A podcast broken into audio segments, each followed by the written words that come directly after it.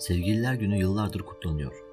Sevgililer Günü'nde insanlar bir başkasına duydukları sevgiyi kartlar, çiçekler ya da hediyeler yoluyla göstermeye çalışıyorlar.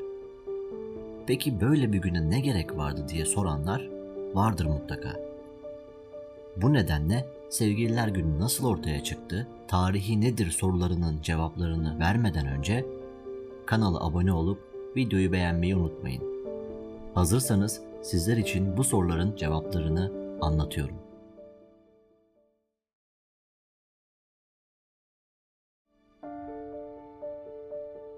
Sevgililer Günü çok eski bir gelenektir.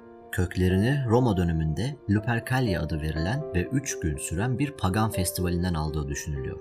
Festivalde kutlamaların parçası olarak erkekler bir kutunun içine atılmış kağıtlardan kızların ismini çekiyordu.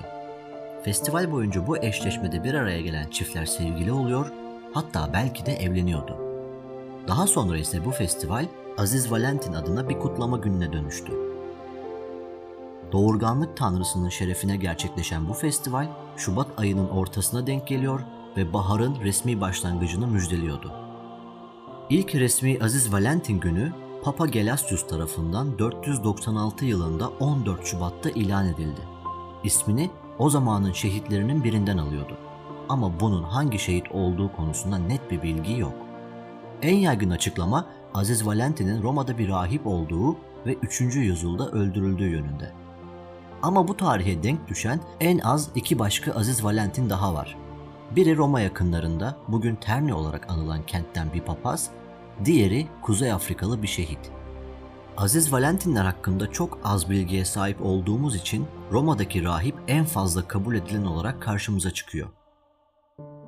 Peki sevgililer gününün nasıl ortaya çıktığı düşünülüyor?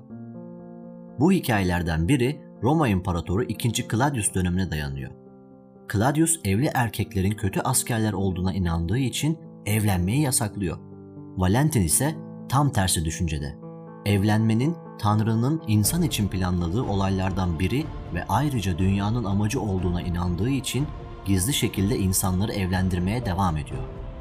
Claudius bunu fark ettiğinde Valentin'i hapse atıyor ve ölüme mahkum ediyor. Hapiste Valentin gardiyanın kızına aşık oluyor ve 14 Şubat'ta idama götürülürken arkasında senin Valentin'in imzalı bir aşk mektubunu bırakıyor.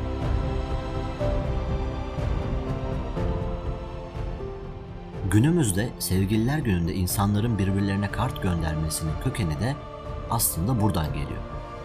Her ne kadar erken dönem Hristiyanlar sevgililer gününü kutlamış olsa da sevgililer gününün aşkla ve hediye vermekle sıkı bir ilişki içinde olması Orta Çağ ve sonrasına dayanıyor.